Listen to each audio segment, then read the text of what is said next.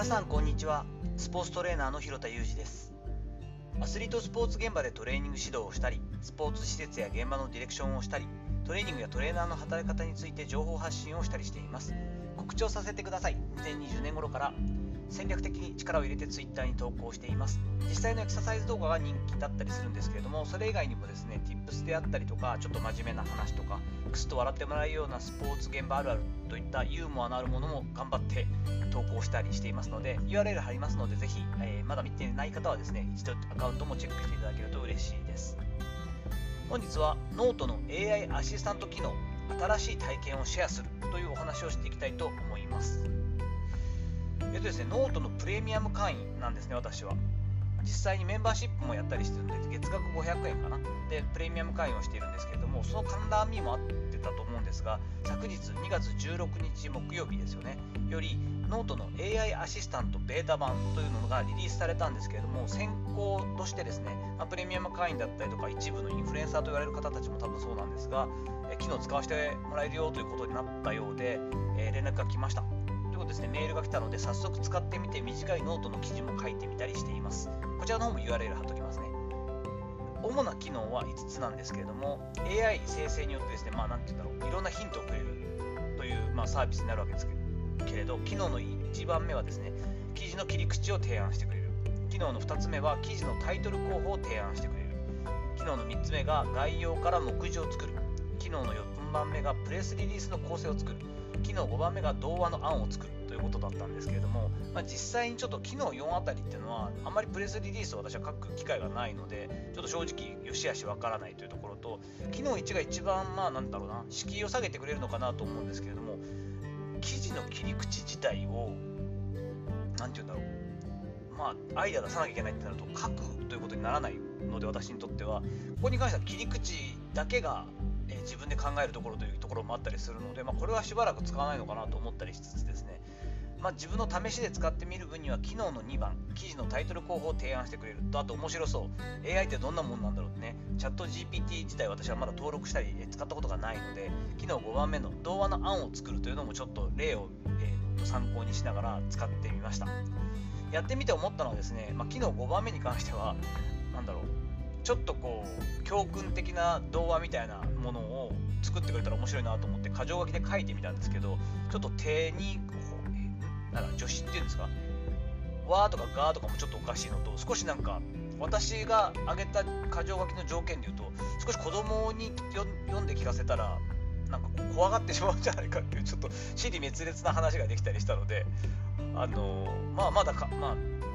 制度っていうのはそんなもんなのかなというところもあるしやはりあの他の方であの挙げてくださっていますけれどもチャット GPT とかもあれですよね。今のところ英語がまず最初なので英語でたくさんこう情報を読ませているところ。日本語っていうのはまだまだ情報量が少ないということもあって日本語でこう箇条書きとかで伝えたものに対してなかなかこうまだ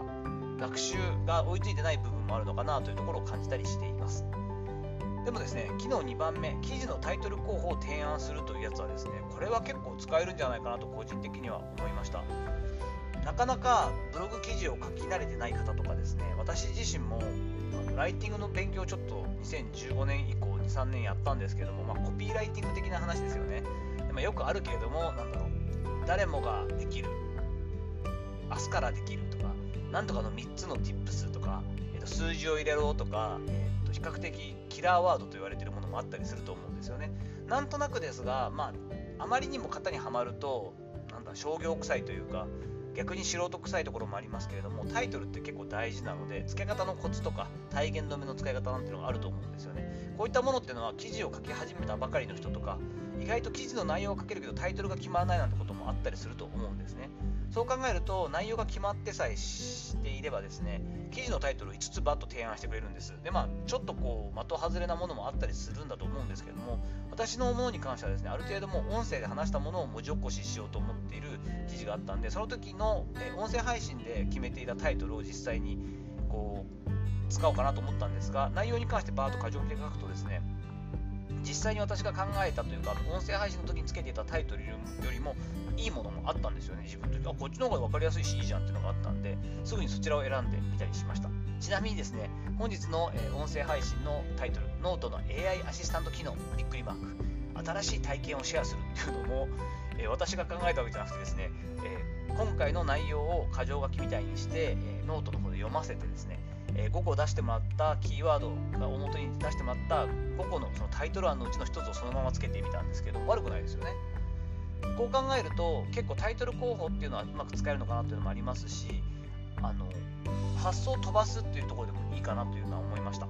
実際に音声配信なんかでこう毎日配信に近い私のような形をやってる方って意外とタイトル付けがちょっとなんだろう工夫がなかったりあまりにも文章的だったりそうそれでいつこう考えるのが結構億劫だったりすると思うんですね毎日だと。なのでちょっとこう一手間かけてとかスマホか何かにこうノートアプリからとかですねあのパソコン経由で、えー、AI アシスタント機能を使ってですねこういう内容で話すんだってダーッと箇条書きを入れてパンと打つと。そうすると5つバババッとタイトルが出てきますからその中のタイトルを、えー、採用しつつちょっとこう少し微調整するとかその上で他の例えば4つ5つ、まあ、全部で5つあるわけですからタイトル候補からもですねちょっとこう少し思ってたようなタイトルじゃないなと思ってもあ逆にこういう